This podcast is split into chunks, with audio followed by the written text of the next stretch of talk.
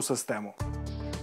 Руслан Чорний, шеф-редактор інформаційного агентства FinClub.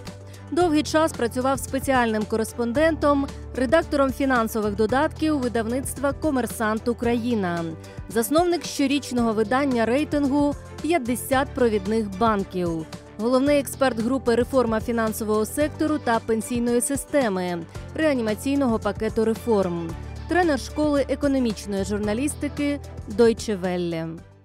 Руслане, доброго дня. Доброго дня. А яку роль банки відіграють в економіці? Що вони роблять? Навіщо вони потрібні? Ну, е, це може звучати трошки банально, але банки це якраз е, кровоносна система економіки. Е, За рахунок банків відбувається фінансування багатьох проєктів, і фактично банки є тим рушієм економіки, е, завдяки якому е, які вона може зростати. Е, Але- але- Якщо підприємства працюють самі по собі, вони мають якийсь дохід і можуть виключно вкладати свій прибуток, свій дохід у розвиток бізнесу. Банки дають, що називається таке плече, коли можна інвестувати багато більше, і для цього банки, звичайно, роблять е, аудит бізнесу, е, і ну таким чином банки відіграють в економіці на сьогоднішній день в світі ну ключову роль. Чому е, банки кредитують не всі бізнеси і не всі, хто в них просить про кредити? Бо скарги постійні є, що банки не кредитують, могли б більше вкладати в економіку. Ну, банки е, все-таки кредитують бізнес, але е, з, з останньої кризи е, кредитування досить сильно сповільнилося, тому що дуже багато е, позичальників відмовилися повертати кредити, е, хоча в них є на це фінансові можливості. І що називається після революції виявилося дуже багато людей, які вирішили, що платити можна можна не платити банкам. І такі люди сиділи в тому числі в Верховній Раді, і вони продовжують розказувати про те, що банки не хочуть кредитувати, тоді як їм просто потрібно спочатку повернути гроші. А якщо казати про інші кредитні установи, чому звертатися саме за- е, в банки? Бо є ну доволі такі компанії, які пропонують кредити по 0,1%. Здається, це не дуже високий відсоток. Е, ну насправді е, нульові відсотки е, майже таких немає відсотків, тому що є приховані комісії і якісь заховані проценти в таких кредитах. Ну тому що гроші не, не можуть коштувати 0,1%. Е, Це несенітниця. І е, фінансові установи, як правило, дають дійсно під більший процент набагато більше, ніж банки тому що в них е, набагато легше отримати такі кредити. Вони не роблять такий чи серйозний аналіз е, підприємств чи позичальників, е, як це роблять банки, і вони несуть меншу відповідальність. Вони не, не знаходяться на сьогоднішній день під контролем національного банку, який ще вимушує їх досить жорстко в всі нормативи витримувати. Е, Пане Руслане, ми опитали людей на вулицях Києва, спитали їх, е, чи довіряють вони банкам, чи вони е, розміщують свої гроші в банках. Ось які відповіді ми почули. Давайте послухаємо. Нет, А чому?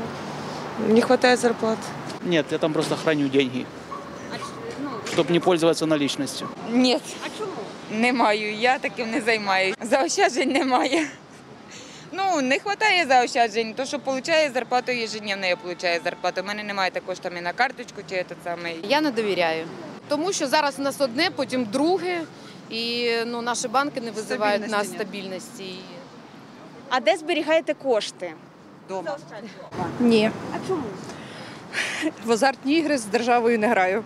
не з нашою системою і не з нашим правительством. І зберігаю гроші тільки е, в банці такі стекляні.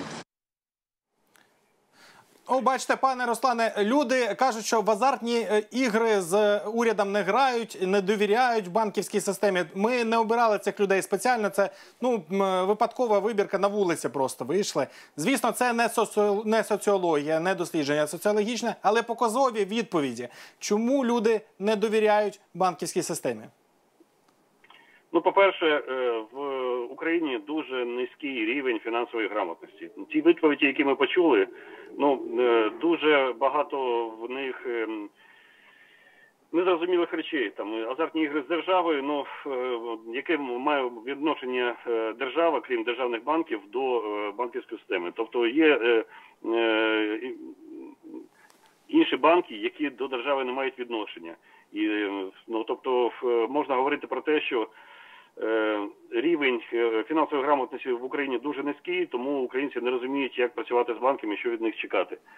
Е, Далі е, ми бачимо те, що в банківській системі е, йде підвищення е, рівня депозитів, і це говорить про те, що довіра все таки повертається. Е, Ну, така вибірка, е, я розумію, що ви просто просили людей на вулицях, але цифри вони говорять трошки про інше. Люди під час кризи м, 2013-2014 років дуже багато зібрали з е, банків, але е, гроші повертаються, і останні три роки говорять про те, що е, гроші майже всі повернулися. А це говорить про те- під- підвищену довіри. А ось щодо фінансової грамотності, ви кажете, що вона занадто низька. А як її підвищити? Що це мають бути якісь навчання в школах, чи курси для дорослих людей, чи якісь спеціальні видання треба видавати? Я не знаю, газети, фінансова грамотність. Що е, треба зробити з цим? Ну е, дійсно в школах треба запровадити курс. В деяких школах він вже запроваджений, і діти вчаться фінансової грамотності. Е, е, Але цього недостатньо, поки вони підростуть і поки вони навчають своїх батьків, то пройде дуже багато часу. Е, Мають бути дійсно якісь державні програми по телебаченню, про- по е, в інтернеті, якісь ролики. Е, Такі програми робить ну досить вузькому сегменті фонд гарантування вкладів, розповідаючи про свою роботу, але цього недостатньо явно. Я знаю, що і Національний банк України теж в них є ці- цілий департамент чи підрозділ, який займається фінансовою грамотністю. Е, Ну я не бачив е, реальних ефективних е, кроків е, цього департаменту. Добре, пане Руслане, ваше видання FinClub, е, воно теж пише багато про фінанс, про фінанси, і нещодавно була стаття на таку тему. Я не знаю, чи можна її назвати фінансовою про корпоративне управління. Що це взагалі за звір такий корпоративне управління? Чому це важливо? Чому про це важливо говорити? Е, ну, е, є така проблема, коли е, завжди в державних банках е, по дзвінку з Кабінету міністрів видавалися кредити, що називаються свої. І якраз новий інститут незалежних директорів і сама вся система корпоративного управління вона має забезпечити, щоб такого більше не було. В державних банках в наглядових радах з'являються з'явилися незалежні експерти, які унеможливлять е, такі видачу таких кредитів, які потім будуть е, не повернути, але заберуть, що називається свої. І що є, Е, є, ну, я- якісь, є якісь загрози для цього нового інституту е, наглядових рад? Ну е, зараз е, те, що е, пропонував МВФ і міжнародні експерти, е, як воно працювало в інших країнах, в Україні чомусь не запрацювало. Е, Реформа трохи пробуксувала, е, і ну зараз є питання, як все таки її налагодити. Мені здається, є так, такі вже відповіді від різних депутатів. Ось деякі депутати, наприклад, пропонують прибрати з наглядових рад іноземців. Бо е, що ж ці іноземці можуть розуміти в наших державних банках? Як вони можуть впливати взагалі на державні банки? Це ж наші державні гроші. Чи потрібні іноземці в наглядових радах, чи ні? На мій погляд, потрібні Е, люди з великим досвідом і е, з першу в першу чергу з тим, щоб на них з України е, різні посадовці та на їх сім'ї не, не давили, не змушували приймати якісь рішення. Ми бачимо, що поки що не вдалося це там в наших двох державних банках, і відбувається якийсь тиск незрозумілий. Але я сподіваюся, що все таки саме незалежні директори іноземці вони можуть е, зменшити такий вплив держави та е, власно е, державних підприємців, державних чиновників на е, видачу кредитів е, своїм. Ну, знаєте, це доволі доволі складно зробити, коли сам пан президент е, бере телефон та е, телефонує в державний банк і щось там намагається повирішувати е, е, про якісь е, відтермінування кредитів, чи що ми бачили, якийсь такий популістичний трохи заяви пана президента. На жаль, це так, і ну на жаль, це так. Е, Добре, на наступному тижні ми очікуємо гроші. Е, Пане Руслан, на наступному тижні ми очікуємо гроші від міжнародного валютного фонду. А чи є серед умов міжнародного валютного фонду щось, що стосується банківської або фінансової системи? Про що нам треба знати?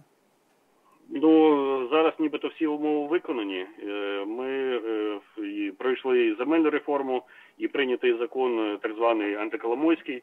Тому я вважаю, що зараз перепон з банківської системи для отримання фінансування немає.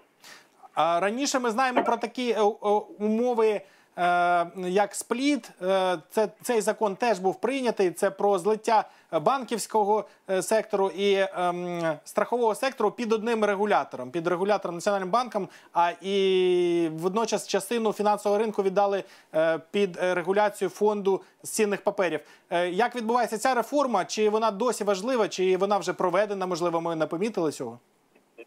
Вона ще не відбулася, вона в процесі. Е, Дійсно, в Національному банку створюється департамент, який буде е, займатися контролем над іншими е, небанківськими фінансовими установами, тобто ломбарди, кредитні союзи, фі- фінансові компанії. З цими компаніями, страхові компанії, з цими компаніями Національний банк, наскільки я знаю, щомісяця веде якісь зустрічі і йдуть уточнення, як для них полегшити перехід під вплив Нацбанку і які саме нормативи вони будуть ем, е, виконувати. Е, Цей процес іде, але він ще не завершений. Дякую вам за пояснення, Е, е, пане Руслане. З нами був е, Руслан Чорний, шеф-редактор видання е, FinClub. А зараз на завершення традиційна позитивна новина. Е, В Україні відновив свій вихід діловий журнал Forbes Україна після кілька років перерви. І він почав виходити як російською, так і українською мовою вперше. І за першими даними, більшість передплатників обирають саме українську версію Forbes. З вами був Андрій Яніцький, програма Еспресо Капітал. Будьте здорові та багаті.